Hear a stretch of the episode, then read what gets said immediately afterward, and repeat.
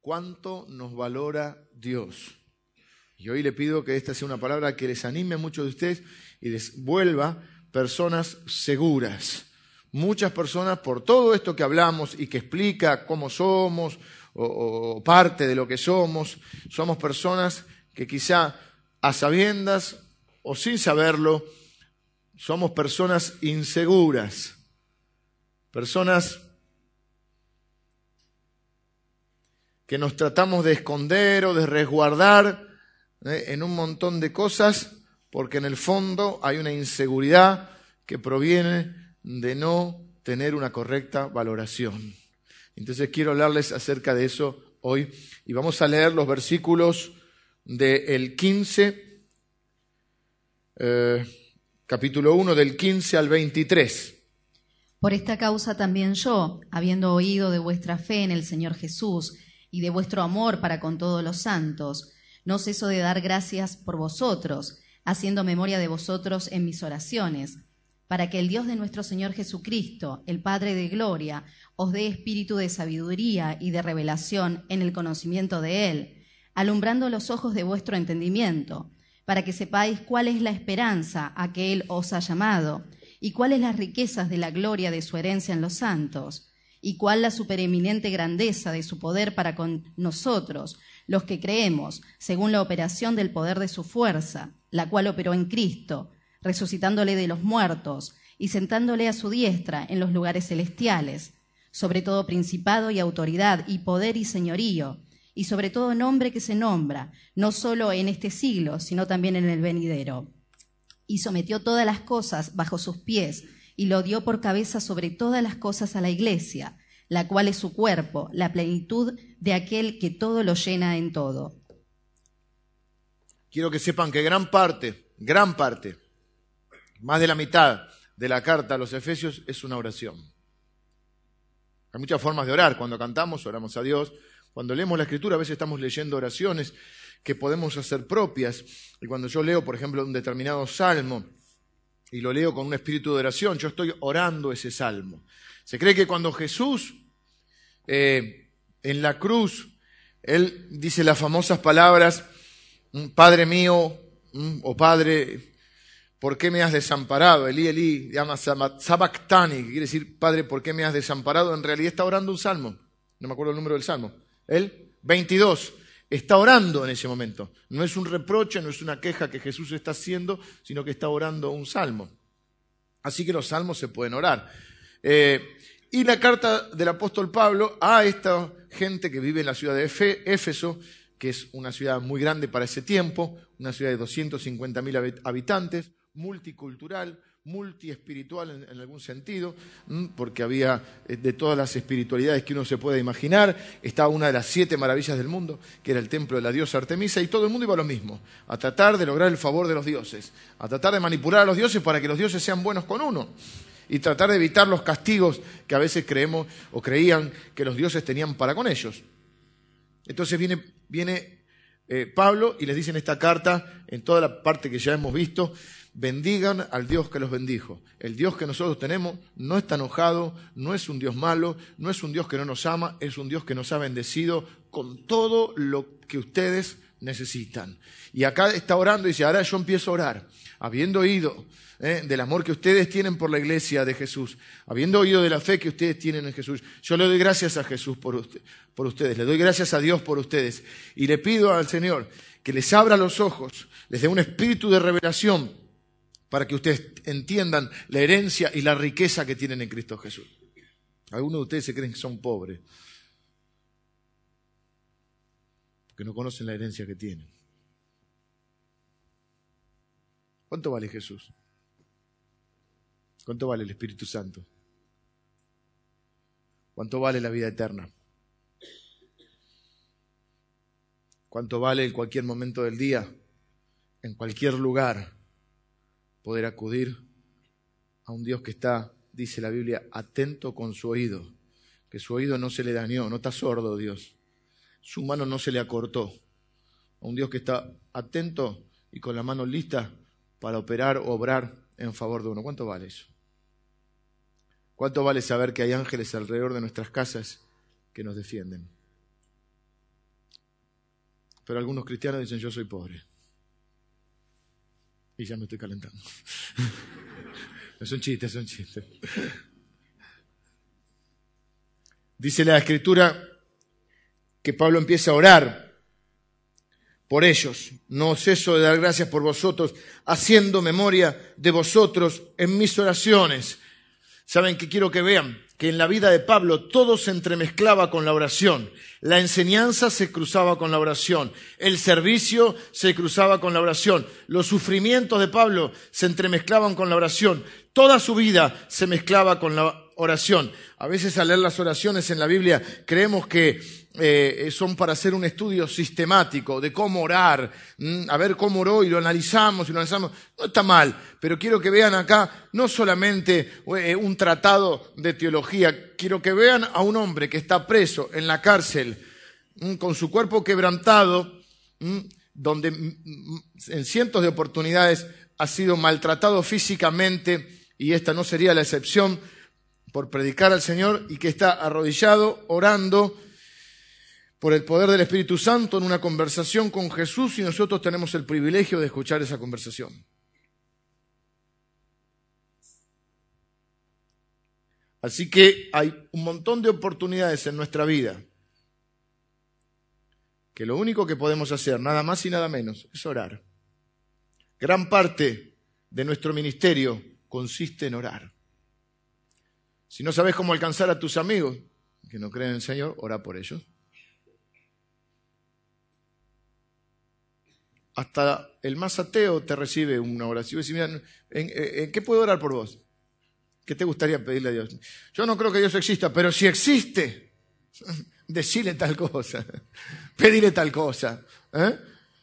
Podés orar por ellos. Hasta los más ateos tienen motivos de oración. ¿Cuántos de ustedes conocen o tienen personas, circunstancias, no saben qué decir, no saben qué hacer, no pueden arreglar, no pueden ayudar mucho, saben que oren? Pablo no sabe qué va a pasar, no sabe si va a salir de la cárcel, no sabe si va a volver a la iglesia, no sabe si, sabe, si va a volver eh, a verlos, pero una cosa sabe, que puede orar por ellos. Y le dice, yo estoy acá, habiendo ido de quiénes son ustedes. Además los conoce porque él fundó esa iglesia. ¿eh? Le dice, yo estoy orando por ustedes. Oren por las personas, impongan las manos a las personas, llámenlos por teléfono, mándenles un mail, mensaje de texto, WhatsApp, inbox. Ya no sé ni qué más. ¿Mm? Hagan algo. Es que yo estoy muy ocupado, tengo mucho que hacer. Casi que queda bien estar ocupado en estos tiempos. Queda lindo decir que es eso. Decir, qué importante el tipo está ocupado, qué grosso que es. ¿eh?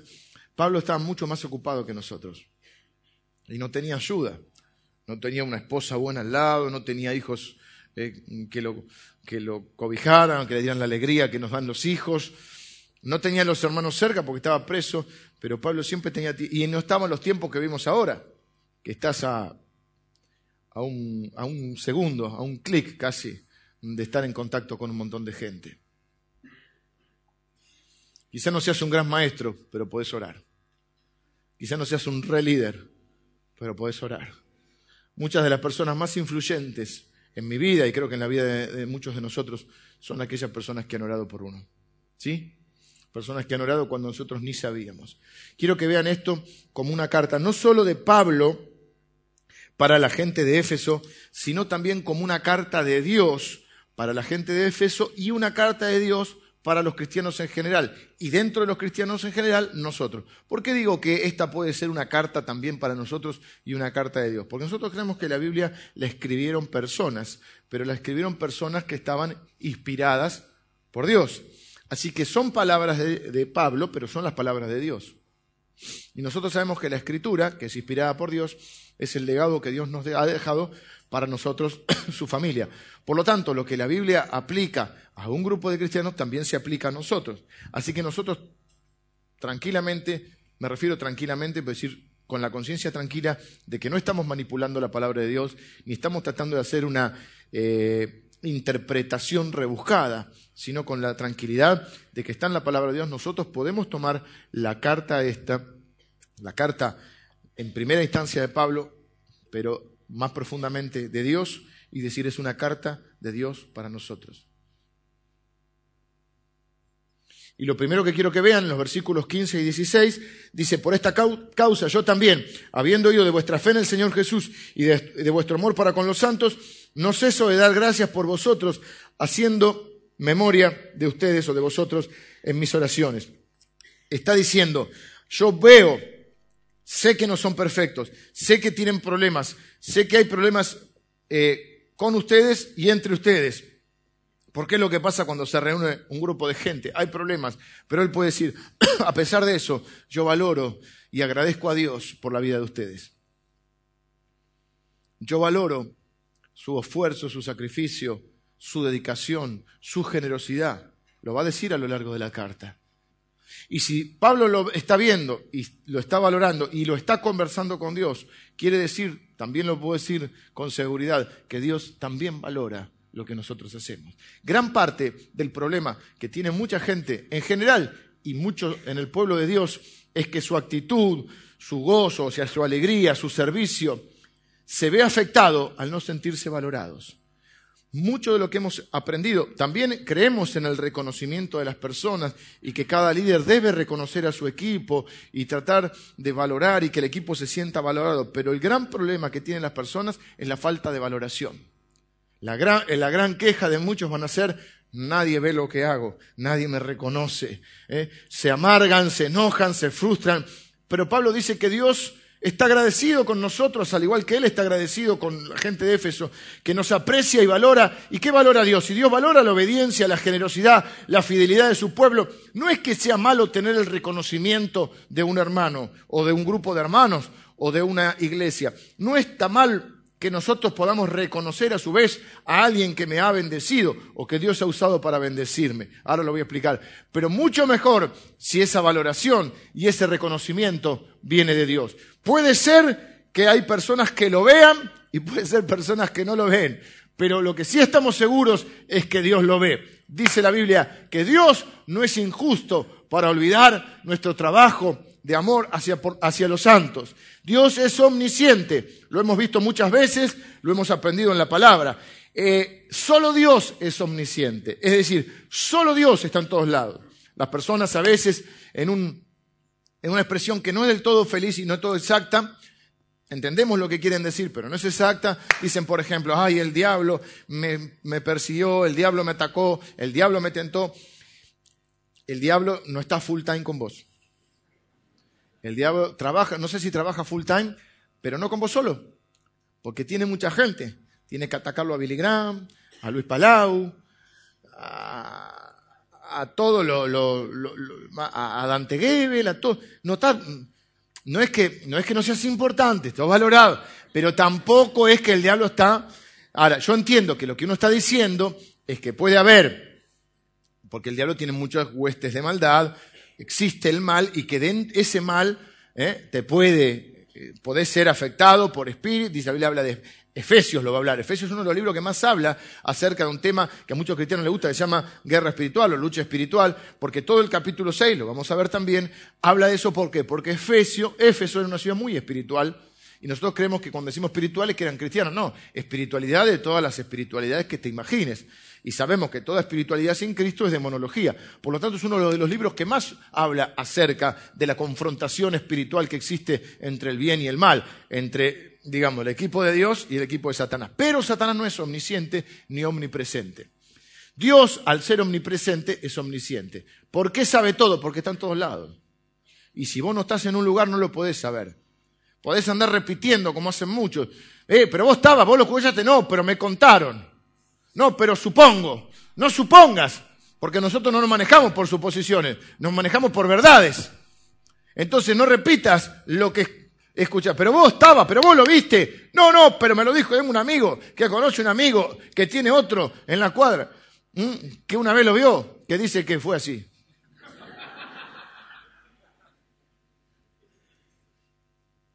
Entonces, Dios es omnisciente porque es omnipresente. Atributos que lo hacen Dios. Por eso son de los atributos, digamos, distintivos, características distintivas. Solo Dios es omnisciente, solo Dios es omnipresente y solo Dios es omnipotente o todopoderoso. Esto es importante y también los que venimos quizá de una cultura religiosa, tanto católicos como protestantes, en general se nos ha enseñado que Dios todo lo ve, que todo lo sabe, que Dios es omnipresente y omnisciente, pero se nos ha usado como una especie de cámara de vigilancia.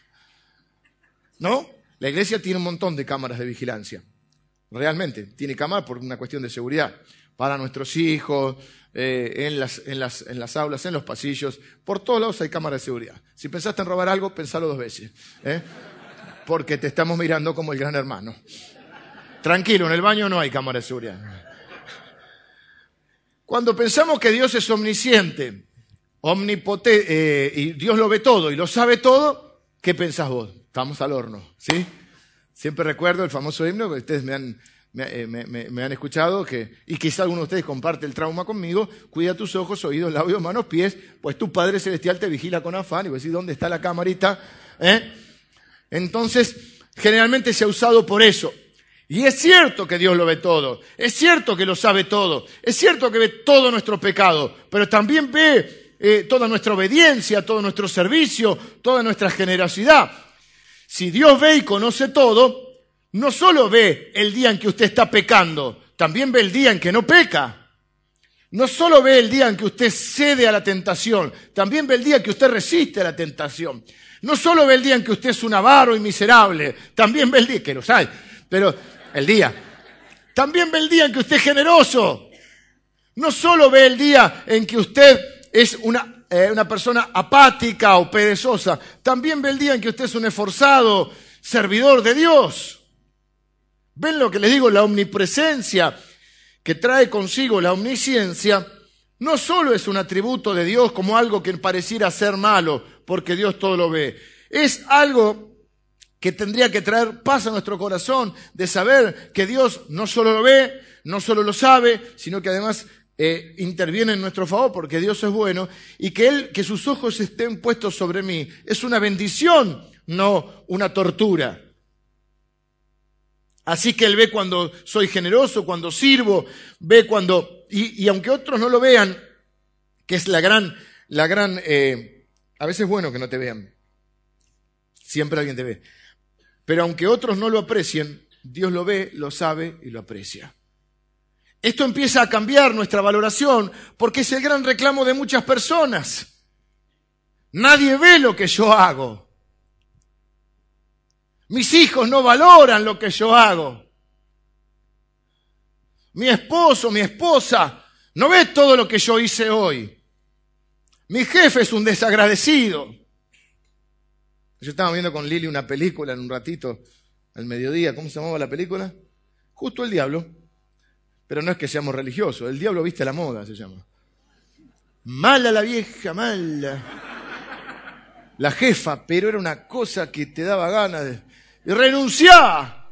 Pero ¿cómo te dejás tratar así? A mí me enseñaron que donde me tratan mal, me voy. Chiquitito, no tengo que estar en ningún lugar donde me traten mal. Agarro mis cositas y me voy. Eh, y terrible. Después en el fondo es buena, pero ya, viste, muy en el fondo.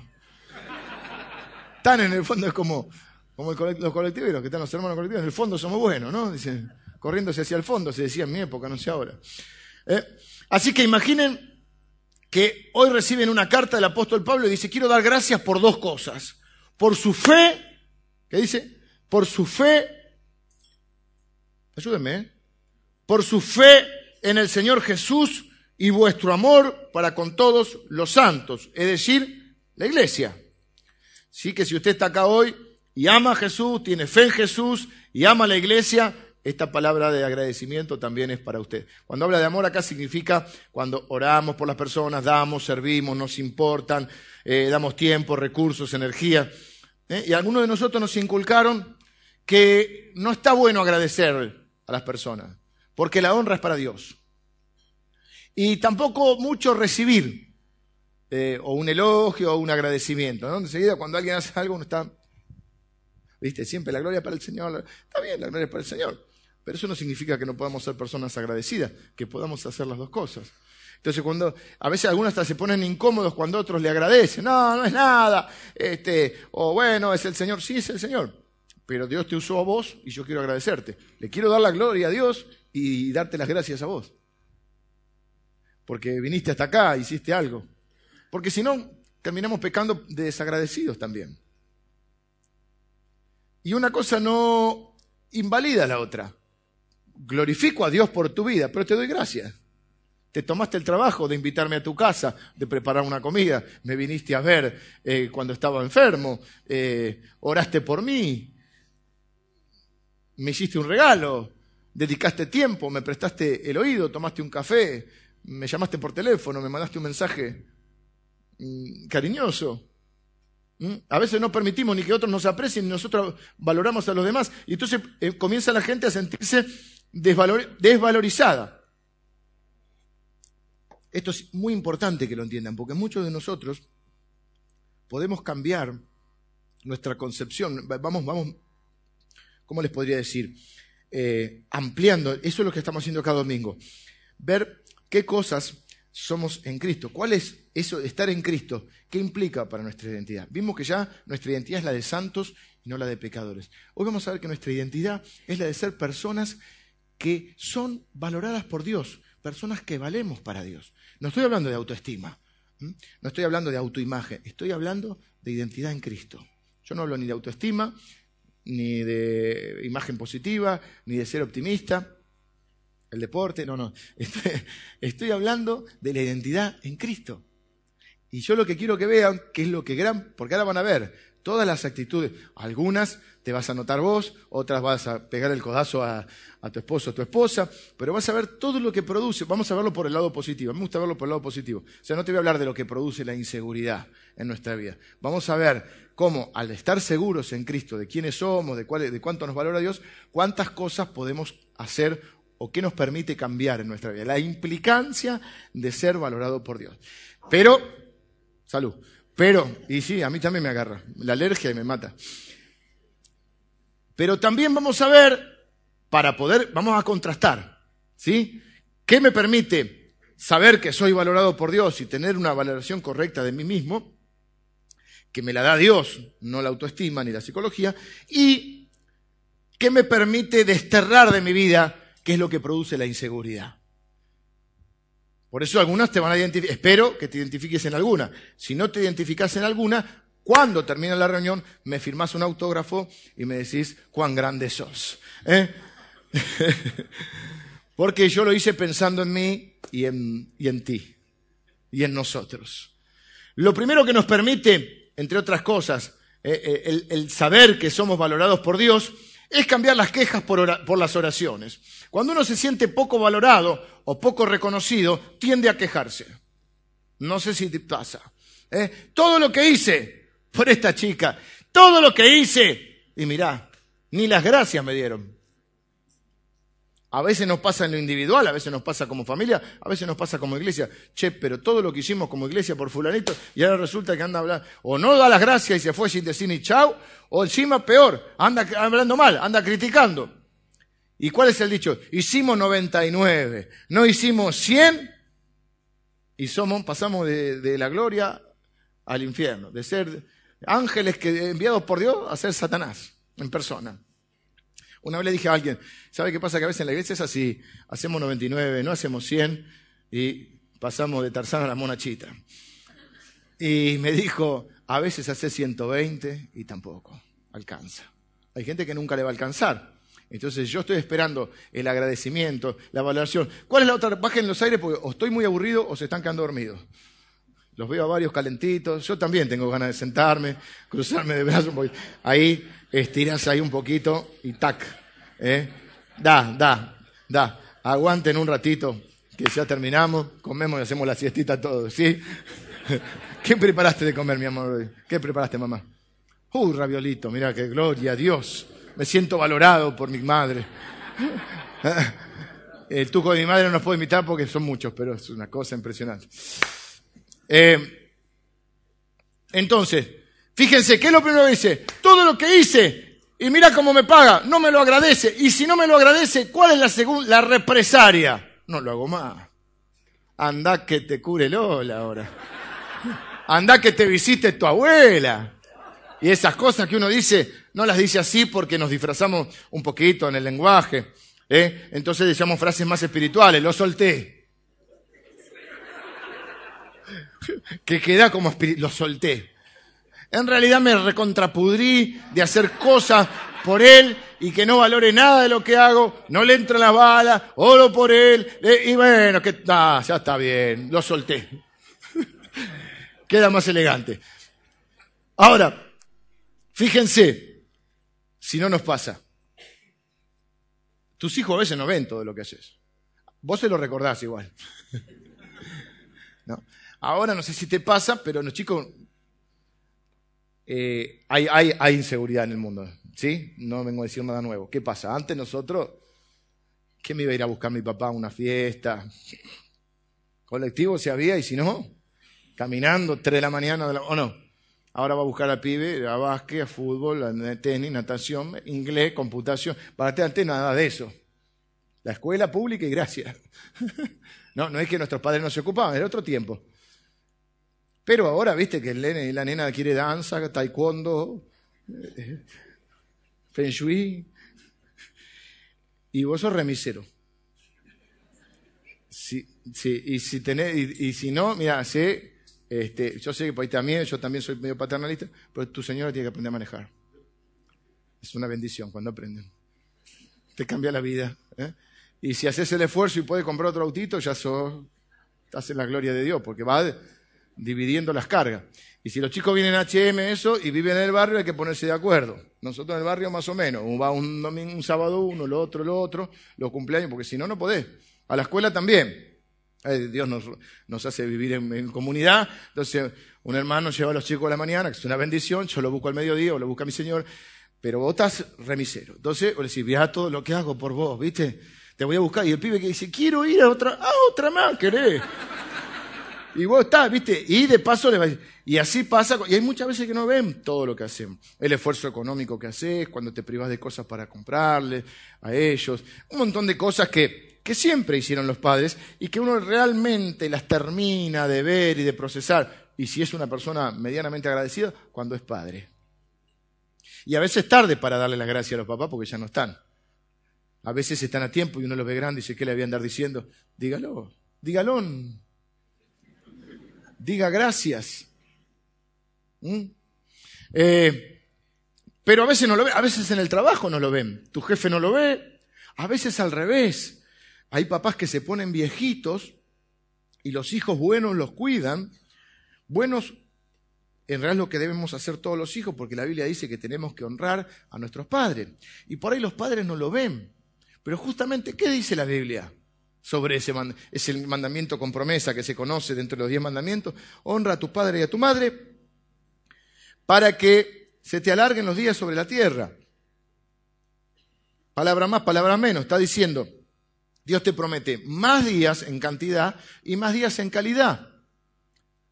Para que te vaya bien en la tierra y tengas días mejores. Es decir, y uno dice, bueno, pero yo estoy atendiendo, y por ahí el viejito no lo ve, porque por ahí no lo ve porque nunca fue agradecido, por ahí no lo ve porque no está óptimo totalmente eh, mentalmente, o porque empieza una dinámica a veces de la persona que está enferma a ponerse exigente, a veces pasa cuando alguien cuida a un enfermo, y vos decís, pará, viejo, te estoy ayudando, ayúdate un poquito, cuídate un poco, estamos corriendo todo y vos seguís comiendo lechón con cerveza y después tenemos que salir todos corriendo, ¿o no? Y te agarra un poquito la, ¿viste? Hay que ponerlo un poquito en vereda con amor porque son personas eh, grandes, mayores, y como nos tuvieron paciencia, le tenemos que tener paciencia. Pero a veces no lo ven. Pero ¿qué dice la Biblia, por ejemplo? Y ahí estamos seguros que Dios lo ve. Hay padres, la mayoría merecen. Hay otros que no lo merecen. Hay padres que no lo merecen. Quizás no te cuidó cuando eras chico, no se ocupó de vos, pero vos, no lo, vos lo haces ¿por qué? Porque no buscas la audiencia de muchos o de dos o tres, buscas la audiencia de uno. Y ese uno lo ve. Y dice, por eso muchas veces la Biblia va a decir, tu Padre que ve en lo secreto, te recompensará por Porque hay cosas que uno dice, no lo ve nadie, lo ve. Dios lo ve. Y no se trata de si alguien lo merece o no lo merece. Se trata de quién sos vos. Un bendecido para bendecir. Y cada cosa que vos hagas y creas que nadie, la importa si la ven o no, hay cosas que se ven. Esto se ve, yo estoy predicando y digo, qué, qué bueno, qué, qué, útil que soy para el rey. ¿Eh? Y lo ve. Y algunos de ustedes me agradecen y digo, oh, qué, qué bendición. Y hay otras cosas que uno hace que nadie ve. Nadie, pero Dios sí lo ve. Entonces empieza a cambiar todo. Entonces yo ya no hago las cosas para que alguien las vea. Entonces puedo dejar de quejarme y orar. ¿Qué hace Pablo? Yo no sé si todo el mundo veía lo que Pablo hacía. De hecho, cada dos por tres él tenía que estar defendiendo su ministerio diciendo, no, yo soy apóstol de Jesucristo por voluntad de Dios, me llamó a él y contando el testimonio, porque no le creían, porque él había sido un asesino y perseguidor de cristianos. Y él tenía que estar, y a veces tenía que decir algunas cosas que había dejado y otras no. Pero en este caso, él no dice quién es, dice, mire qué grande soy, estoy escribiendo la Biblia. No, él está, o estoy preso, no estoy preso por estar borracho, no estoy preso por no pagar los impuestos, no estoy preso por robarle a alguien, no, estoy preso por predicar el Evangelio. Y él no hace todo eso, él ora. Y a veces cuando nosotros creemos que hay muchas quejas en nuestra vida, o vemos que nos volvemos quejosos, lo que nos permite la valoración de Dios es cambiar la queja por la oración. Pablo tiene de qué quejarse, está en la cárcel, como le dije, no está por nada malo, por predicar el Evangelio, pero no está quejándose, está orando. ¿Dónde dobla la rodilla? En la cárcel, si esta carta la escribió en la cárcel sabiendo que el Señor valora lo que Él está haciendo y eso le permite a Él sentirse valorado y también valorar a otros. Entonces dice, yo le doy gracias a Dios por ustedes. Que sí, pero nosotros tenemos pecados, ya sé que tienen pecados, todos tenemos pecados, pero así como Dios ve los pecados, también ve todo, la obediencia, la generosidad, el sacrificio que hacen. Pablo no tenía esposa, yo me levanté hoy, mi esposa preparó el mate, mi hijo no estaba, pero estaba mi hija, me dio un besito a mi hija, tengo la, alegría de, mis hijos que son los que me alegran la vida, tengo una esposa, tengo una familia, hoy a comer en familia. Pablo no tenía eso. Los tengo a todos ustedes que están... Pablo no podía estar con sus, con sus hermanos. Tengo libertad, tengo casa, comida, abrigo. Nada de eso tenía Pablo. Sin embargo, no se queja. La gente también, así como hay muchos que me aman, hay muchos que hablan mal de mí, pero eso no se compara con los ataques que sufría este hombre, que lo dieron por muerto, que lo azotaron con vara, que lo apedrearon. Sin embargo, no se queja, está orando. Y la clave para superar la queja es saber que el Señor Jesús también padeció por nosotros y nos ama y, Él es generoso con nosotros y de cualquier manera que ustedes sean obedientes, de alguna forma que ustedes sean obedientes, así como Él ve sus pecados, Él ve también su obediencia. Lo sabe, lo ve, lo aprecia y está agradecido. También nos permite la valoración cambiar la competencia y los celos por la celebración o la alegría de ver lo que sucede en otros. Si uno no se siente valorado, puede volverse una persona muy celosa y muy competitiva. ¿Mm? Entonces viene, este, no sé, viene un amigo, un pariente, alguien y dice, te cuenta una buena noticia. ¿Sabes que conseguí trabajo? Decir, este impío. Porque cuando uno ora usa palabras que usa en ese momento. Son oraciones Reina Valera 60, entonces uno dice, este impío, este amalecita, ni sabe qué quiere decir, pero suena a impío. Consiguió trabajo. ¿Y yo? ¿Yo, Señor, que te sirvo? O sea, en vez de alegrarte porque tu amigo, tu pariente, tu, tu ves, alguien consiguió trabajo, vos qué estás pensando enseguida, ¿y yo? ¿Sabe que cambié el auto? Uh, ¿Quieres preguntar la marca? Celos, competencia. Lo ascendieron, le a mí me pasó una vez, y, en el seminario. Y bueno, somos, seres humanos. Estaba llevando a alguien con el auto y le digo, me aumentaron el sueldo en un trabajo que tenía. Hizo así, literalmente. se puso loco. Este, me dio una mezcla de, no me dio bronca, porque la verdad que no me dio bronca, me dio cosa. Y, a tal punto uno llega, lo voy a decir en confianza, a la cámara, lo voy a decir en confianza. A tal punto uno llega a curarse de los celos y de estas cosas, que a veces no cuenta las bendiciones. O las cuenta en determinados ámbitos. Y a tal punto uno llega, que a veces le dice a los hijos, no conté. ¿No te ha pasado? No conté. A veces porque queda mal, los chicos a veces eh, no se dan cuenta y por ahí como lo cuentan quedan como agrandados y eso, eso pero a veces te van a traer envidia. No conté. A uno lo ascienden en el trabajo, le dan un aumento, un cargo, una función, saca nota más alta, gana el premio, lo eligieron empleado del mes. Sea lo que sea, alguien les dijo gracias, alguien los reconoció y a vos no. ¿Y qué te produce? Celos, competencia. Hay una competencia malsana, hay una que puede llegar a ser sana, habría que ver.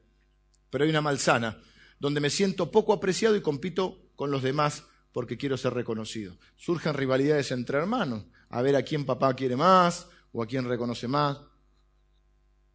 Hay celos entre esposos.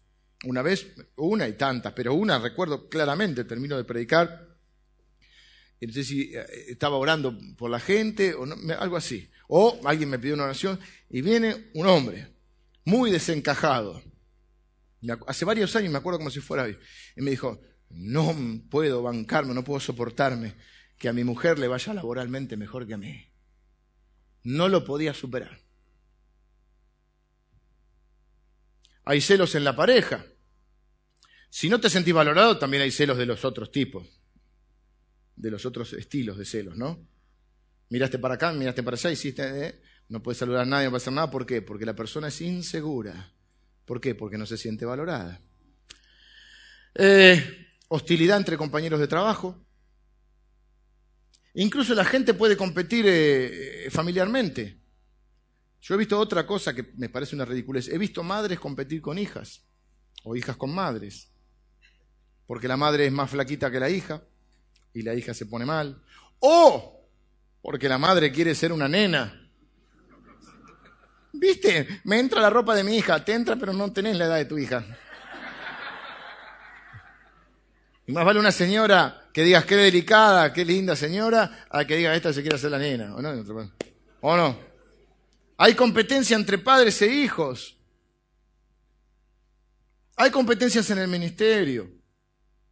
Las cosas se, se puede competir por el poder y las cosas se, se mezcla la política y empieza a haber cosas muy feas, muy impías, muy enfermas, muy tristes. Y de repente empiezan a hablar mal de otros para degradarlos. Si el otro tiene éxito, me enojo, me frustro, me pongo a criticar. Y si fracasa, casi que me pongo feliz. La solución es encontrar la valoración en el Señor. ¿Cómo nos puede ser que en el fondo nos dé un poquito de alegría que a otro le vaya mal? Dice el pastor Javier Gómez, creo, citando a algún, algún futbolero, algún escritor futbolero, que uno más que hincha de un equipo es anti otro.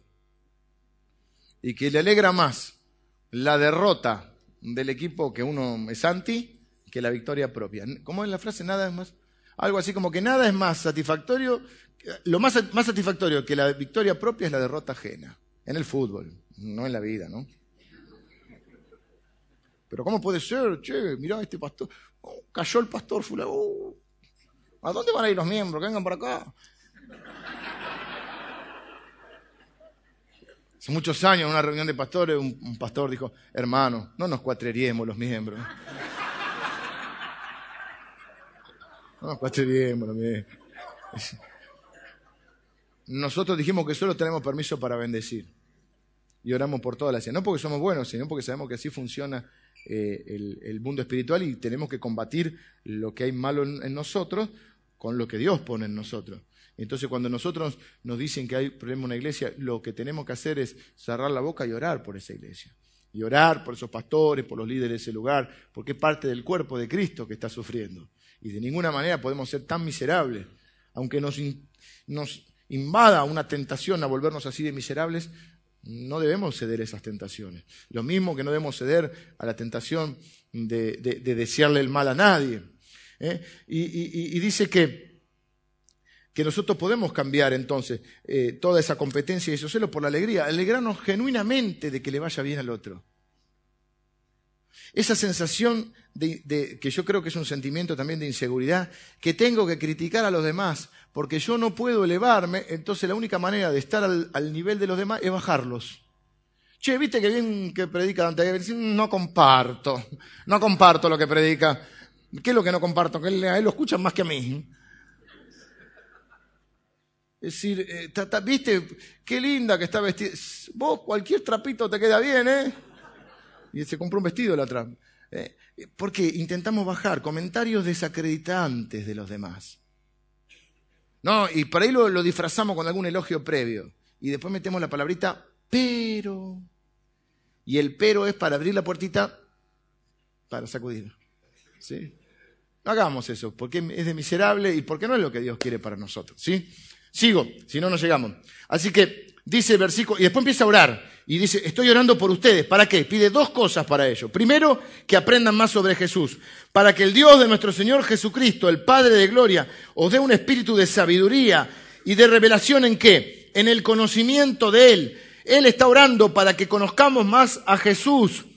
Y si usted cree que conoce a Jesús, usted debe saber si realmente lo conoce, que tiene algo más para aprender, algo nuevo que aprender sobre Jesús. Si usted es alguien que cita el mismo pasaje hace 10 años y ha leído los mismos y cita los mismos libros que leyó hace años, no está mal, pero usted necesita seguir aprendiendo de Jesús. No es suficiente. Además, la meta no es completar un estudio teológico o un conocimiento teórico, es conocer a Jesús.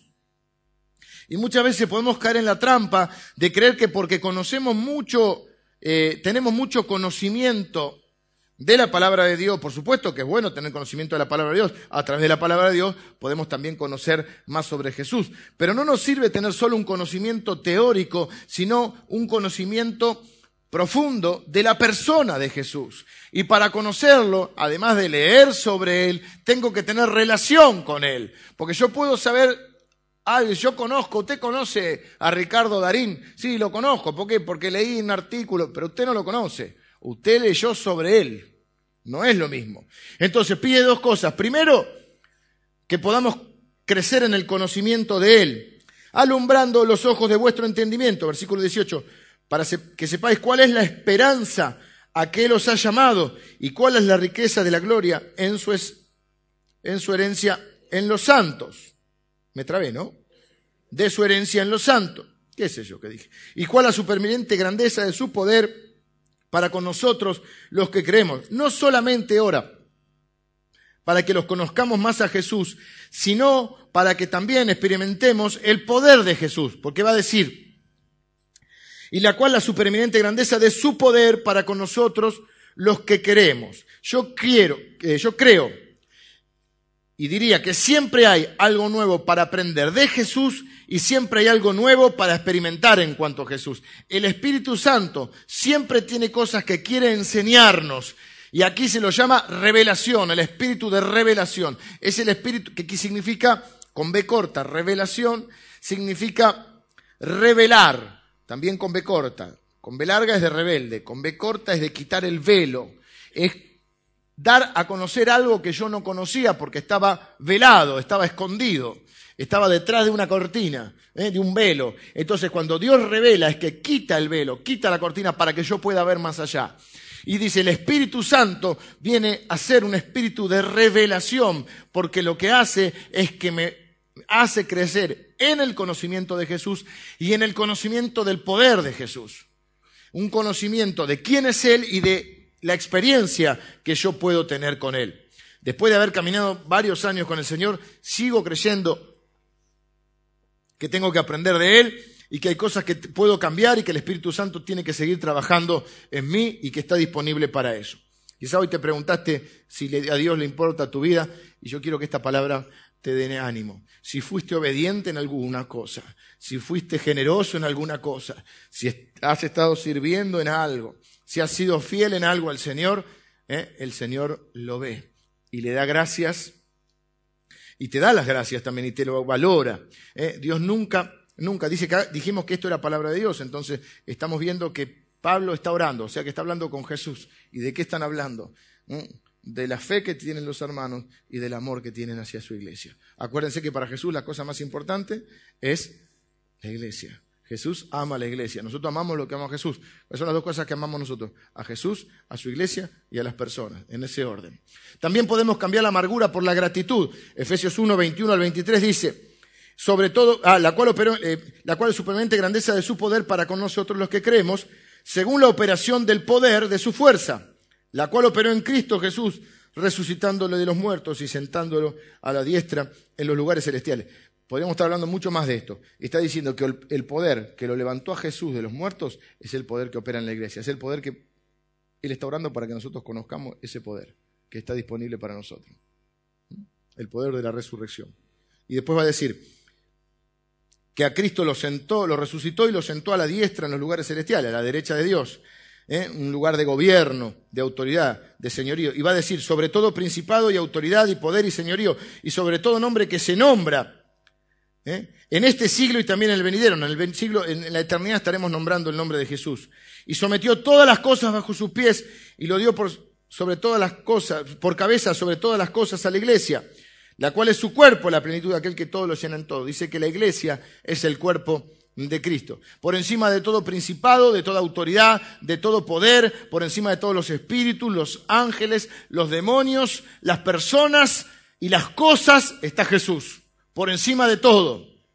¿Eh? Jesús gobierna sobre todo. Y acá lo que está diciendo es que Jesús está gobernando en gloria, está entronizado a la diestra de Dios, está al mando. Y ese Dios que está al mando, ese Jesús que está entronizado, nos ve, nos ama y nos aprecia y valora lo que hacemos, aunque nadie lo vea.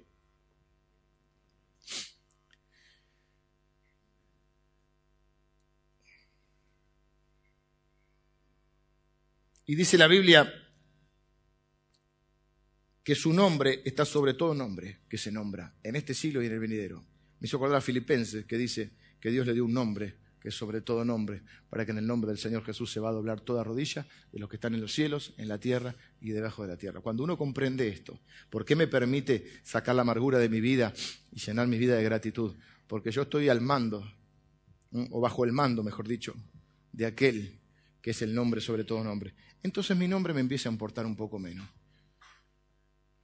Al principio aún, cuando empezamos el camino cristiano, todavía nos importa mucho el nombre. ¿Qué dicen de mí? ¿Qué opinan de mí? ¿Qué se habla de mí? Pero cuando empezás a entender que el nombre que es el que va a perdurar, porque hay nombres que hoy los alaban y mañana no. Hay nombres que hoy los siguen, los honran y mañana no. ¿Mm? Pero cuando uno entiende que el nombre que va a perdurar es el de Cristo, uno empieza a trabajar para engrandecer ese nombre. Y esto resguarda, nuestro corazón de la amargura. Deja que deje de preguntarme, ¿cuánto me aprecian? ¿Cuánto me valoran? ¿Me dan las gracias? ¿Me reconocen? ¿Me honran? ¿Qué pregunta tan, tan, tan, tan que me molesta a mí? ¿Mm? esa frase, no me honran. ¿Qué frase? Tanto, tan importante. No me honran. No me reconocen no me aprecian, no me valoran. Deja de importarme eso para preguntarme a través de mi vida, ¿están honrando el nombre de Jesús? ¿Están honrando el nombre de Jesús? Si Jesús es honrado, está bien. Eso es lo que tiene que ser. ¿Y la iglesia está siendo bendecida? ¿Cómo puedo yo ayudar a la iglesia? ¿Cómo la puedo bendecir? Si eso se cumple, ¿qué importa que no me nombren? Dios lo sabe, Dios lo ve. Tu Padre, que ve en lo secreto, Él se ocupará de tu recompensa. Porque otra pregunta es, ¿no me recompensan? ¿Por qué no se llenó de amargura Pablo? ¿Se imagina lo diferente que hubiese sido la carta de Pablo si él lo hubiese escrito amargado? Estoy en la cárcel por ustedes, por predicarle a ustedes, manga de, de vago diría. ¿Eh? Acá estoy, nadie me vino a ver, no me trajeron un sanguchito de jamón. No, somos judíos, no importa, estamos en el nuevo pacto. Eh. Tráigame un sanguchito de jamón. En una carta tiene que decir él, le pide a uno, tráeme el capote que dejé en Troas. O sea, el viejo tiene frío. Tráeme los rollos, los pergaminos, quiere seguir leyendo, está preso. Tráeme el capote. Che, uno que le traiga una campera al apóstol Pablo. Le predicó el evangelio a todos ustedes. ¿Mm? Una de las cosas que la iglesia está haciendo es contribuir con el hogar de ancianos que tiene la Confederación Bautista en Rosario. Porque nosotros creemos que la gente anciana debe ser honrada y cuidada. No puede ser que le falte este, el, verano en Rosario. Te conoce, está por ahí por Rosario. No sé exacto, no me acuerdo ahora cómo se llama el lugar donde está. Lo vamos a ir a conocer también. En verano hace calor, como en todos lados. En verano hace calor, en invierno hace frío. Pero hace mucho calor. Y en invierno hace mucho frío. Y hay mucha humedad. ¿Y, cómo puede ser que eh, entre todas las iglesias no podamos sostener como, corresponde eso? Si es el hogar de ancianos que tenemos. Y así la iglesia, yo me, alegro de que esta iglesia tenga esa sensibilidad, porque yo me entero, a veces me entero después incluso, porque no estoy controlando todo, pero me entero que han ido a visitar un hogar de ancianos y veo las fotos en el Facebook y veo que están eh, cantando. También van a ver un hogar de niños, también van a hacer un montón de esas cosas, pintar esto, hacer lo otro. Y, por qué no se llenó igual de amargura? No quita la responsabilidad de los otros, pero ¿por qué él no se llenó de amargura? Porque él vio sus circunstancias, no la vio en forma negativa, diciendo no me honran, no me cuidan. Él lo vio como una oportunidad para honrar a Jesús y ayudar al, al bienestar de la iglesia. De hecho, él va a decir, llevo en mi cuerpo las marcas del Señor Jesucristo. Quiero decirles esto, vengan los músicos, porque ya sea, si no, estamos sobre la hora. También es cierto que hoy tuvimos la presentación de bebé, denme unos minutos más. La amargura, escuchen esto, es un lugar horrible para vivir. La amargura es un lugar horrible para vivir. Nublado, frío y oscuro. ¿Qué vive en mi casa? Dice uno. Es como el invierno del alma, diríamos. La amargura es un lugar horrible para vivir. Hace que perdamos la confianza en Dios y que desconfiemos de todos. Después alguien te quiere ayudar o agradecer y vos ya estás desconfiado. ¿eh? Hace que pienses, mira lo que piensa. Alguien dice algo y vos ya pensás que lo dijo por vos. Me lo dijo para, para dañarme a mí, para agredirme a mí, para desvalorizarme a vos. Lo dijo porque sabe que ni te conoce mucho, capaz no te conoce tanto, qué sé yo. Nos hace hipersensible. Porque en realidad lo que tenemos es que estamos heridos en esa valoración que no recibimos y que necesitamos, porque todos necesitamos la valoración y el reconocimiento. Y quizá no lo obtuvimos cuando éramos chicos, la familia, lo que fue, no me voy a poner ahora a analizar todo eso, pero seguramente uno lo sabe. Y llega un punto que uno se da cuenta, ya siendo grande, Quizá no lo puede ver en uno, porque siempre tenemos un lado ciego, pero es fácil verlo en los demás. Voy a hacer cortito un test personal. Tenía uno más para decir, las personas apreciadas también pueden cambiar el orgullo por el servicio. Muchas veces las personas que no están bien valoradas, bien apreciadas, puedes hacer lo mismo con dos actitudes diferentes. Las personas que no tienen esa valoración tienden a hacer las cosas y tienden a hacer alarde de lo que han hecho.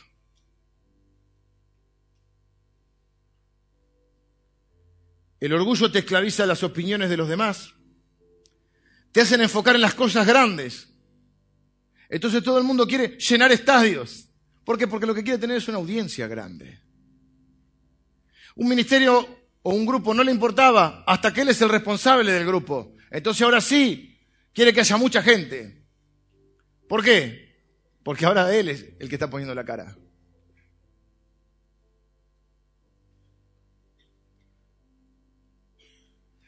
Nos importan las cosas que son visibles. Las personas se transforman en una audiencia que queremos que nos alabe. Pero si nosotros tenemos una valoración correcta de quiénes somos para Dios, eso nos permite hacer cosas sencillas y humildes. Las pequeñas cosas. Sabiendo que hay un carpintero judío que casi nadie conoce o conocía, que lo ve todo y lo sabe todo. Dios es la audiencia. Y no importa si la gente lo ve o no lo ve. No importa si la gente lo sabe o no lo sabe. Jesús sí lo ve y lo valora. Entonces podemos comenzar a dejar de usar a las personas para que nos alaben y bendecir a las personas para que alaben a Dios. Pero vamos a hacer un test rapidito para saber cómo estamos. Autotest. Nadie le hace el test al vecino, ni al esposo, ni a la esposa. ¿eh? Autotest. Primero, ¿me obsesiono para dar a conocer lo que hago? ¿Estoy siempre contando lo que hago, lo que hice? Acuérdense, ¿eh? si cuando alguien viene así, ¿qué le cantamos? Cuán grande es Él, cuán grande es Él. ¿Mm? ¿De qué te habló fulano? Me contó cuán grande es Él. Me obsesiono por contar. Y yo fui, y yo le dije, y vos sabés que yo lo vendí, y yo predico en el barrio, y yo, y yo, yo. Me obsesiono por contar lo que hago. Segunda pregunta, rápido en este test. ¿Exagero? Hay una, frase que dice, los chicos no mienten, exageren. Y hoy prediqué a la mañana tres mil personas. Pero no entran tres mil personas. Alguien dice que los pastores cuentan brazos, eh, piernas, no, no, no personas. Una bendición. Se convirtieron 250. A veces exageramos. Si no mentís, pero lo exagerás para hacerte quedar bien a vos mismo.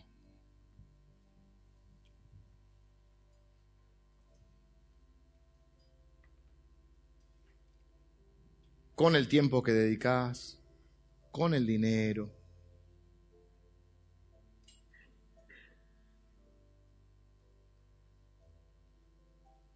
con el esfuerzo. Yo no conozco a nadie que diga, no, la verdad yo trabajo poco. Gracias a Dios trabajo poco. Todos trabajamos mucho, somos muy ocupados. Nos deslomamos.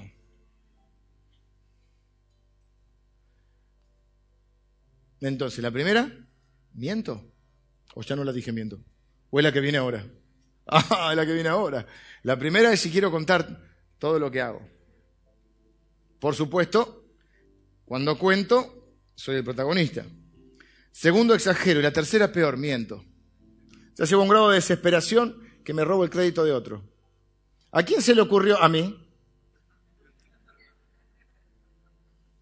No sé si se acuerdan de la gente 86. Bueno, ustedes no, chicos, ustedes son chiquitos. O por ahí lo han visto alguna. Que siempre la idea la tenía la 99. Él decía, para, para. Ella decía la idea, él decía, para, para, déjame pensar. Él decía, tengo una idea, y repetía lo que decía la 99. Decime entre nosotros si la 99 no es tu mujer a veces. Dice, viejo, ¿no será que... Para, déjame, déjame que... Y después terminás haciendo. ¿Cuántas veces en el trabajo o en la iglesia o en donde fuera. Viste que alguien miente y se roba el crédito de otro para llevarse ¿Lo viste? Qué gente terrible, ¿no? ¿Cuántas veces fuiste el terrible? A veces miento, a veces la, eh, mm, la piloteo. ¿Cuántas veces miento para no asumir un error? ¿Sabes cómo se llama eso? Orgullo. ¿Crees que los demás no se dan cuenta? Todos se dan cuenta. Todos. Hay algunos que hablan lenguas espirituales y algunos hablan unas lenguas raras, que son como unas lenguas de excusas. También llamadas sarasa.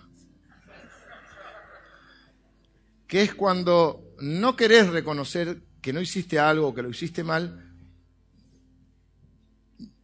Bueno, pero lo hiciste bueno. A ver, la respuesta es sí o no. Cuando vos empezás a ensayar todo otro, el otro ya está pensando en su cabeza, no lo hizo. ¿Por qué no me dijo sí? Che, vos te equivocaste, vos tomaste, te equivocaste. Bueno, no le hiciste equivocaste, pero al preguntarles, che, vos hiciste tal cosa, le estás preguntando si se equivocó. Bueno, en realidad fue Javi que me dijo que...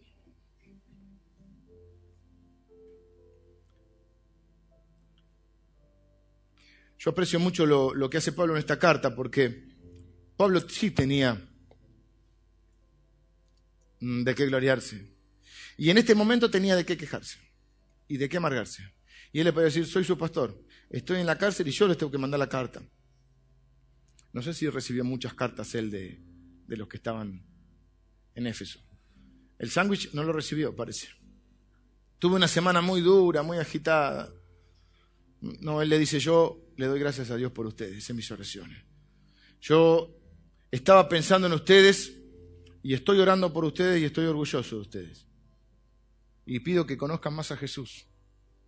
Y pido que, tengan una experiencia mayor con Él. Esto se llama ministerio de dar ánimo. La gente que da ánimo nunca está sola. A veces son mejor, mejores los que dan ánimo que los profetas, que dan palo. A veces necesitamos balancear. Quiero terminar con esto. Te invito a que cierres tus ojos y que te preguntes hoy, ¿a quién debería agradecerle yo? La gloria es para Dios, pero ¿a quién debería agradecerle yo hoy? Cuando criticamos a otros, hacemos retiro. Imagínense una cuenta de bendición espiritual.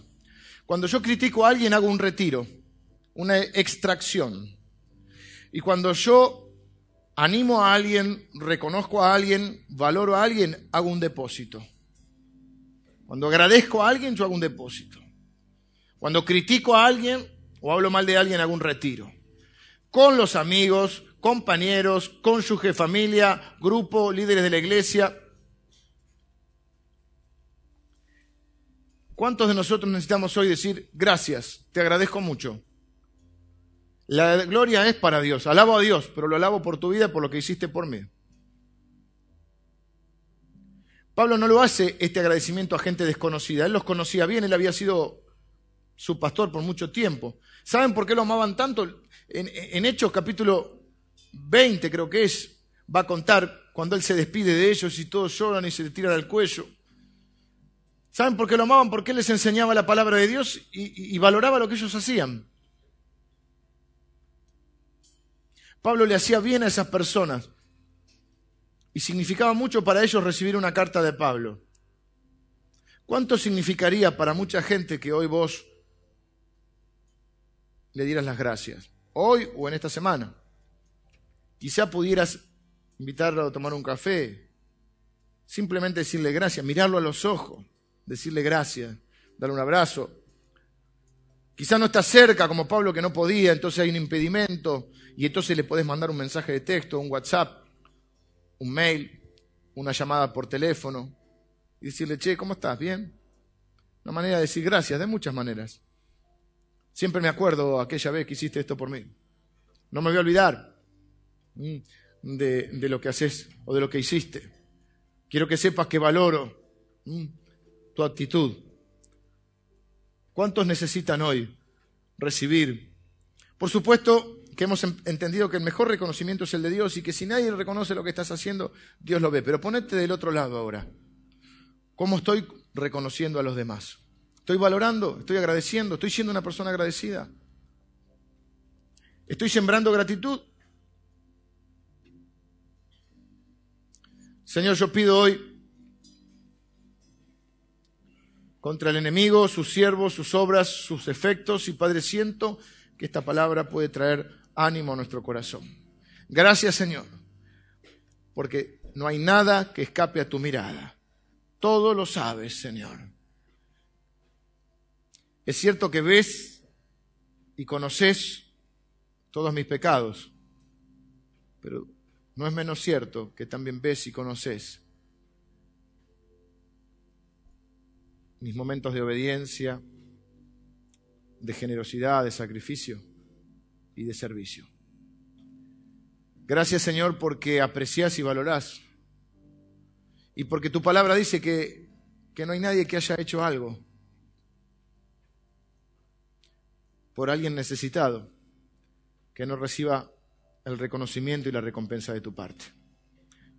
Gracias Señor por aquellos hermanos que nos han bendecido. Yo te doy gracias por esta iglesia que valoro profundamente, por los hermanos que son generosos, serviciales, gente sujeta, obediente, honrosa, honorable. Gracias Señor por la dedicación de mis hermanos, por el amor a tu obra, Señor, el amor a tu iglesia, el amor a las personas, por aquellos que sirven, dedican tiempo, energía, fuerzas, dinero, recursos para bendecir a otros, para honrar tu nombre. Gracias por los hermanos que oran por nosotros, por los que nos bendicen de tanta forma, Señor. Gracias porque esta es una iglesia, Señor, bendita, bendita, sacrificada. Una iglesia generosa, Señor. Gracias, Señor, por lo que hiciste por nosotros. Vos fuiste el primero que se sacrificó, que no nos negaste ni a tu propio Hijo. Gracias, Jesús, por darte por completo por nosotros. Quiero que sepas que valoramos lo que hiciste por nosotros. Nosotros somos ricos, Señor. Somos ricos nosotros. Te tenemos a ti, Señor. ¿Qué más? ¿Qué más? Hoy nos hemos levantado. Estamos en este lugar. Tenemos salud, tenemos hermanos, tenemos tu palabra, tenemos tu Espíritu Santo, tenemos la seguridad de la victoria sobre la muerte, el pecado, tenemos el regalo de la vida eterna. Somos ricos, Señor. Tenemos la familia, la familia de la fe. Somos ricos hoy, Señor. Y te lo debemos a ti, te lo queremos agradecer. Queremos, Señor, erradicar de nuestra vida la queja, erradicar de nuestra vida la mentira, erradicar de nuestra vida el orgullo, erradicar de nuestra vida la amargura. Señor, haznos conscientes de todo lo que nos has dado y todo eso que nos has dado no es otra cosa que una muestra de cuánto nos amas y cuánto nos valoras. Señor, te pido que también nosotros podamos ser gente agradecida. Esta semana, Señor, empecemos, no por esta semana solo, pero que empecemos ahora en estos días a, ser personas que van y saben dar las gracias y saben valorar lo que otros hacen ¿eh? y saben devolver ¿eh? esa gratitud, ese, ese servicio o ese amor que nos brindan con amor, con gratitud y también con servicio.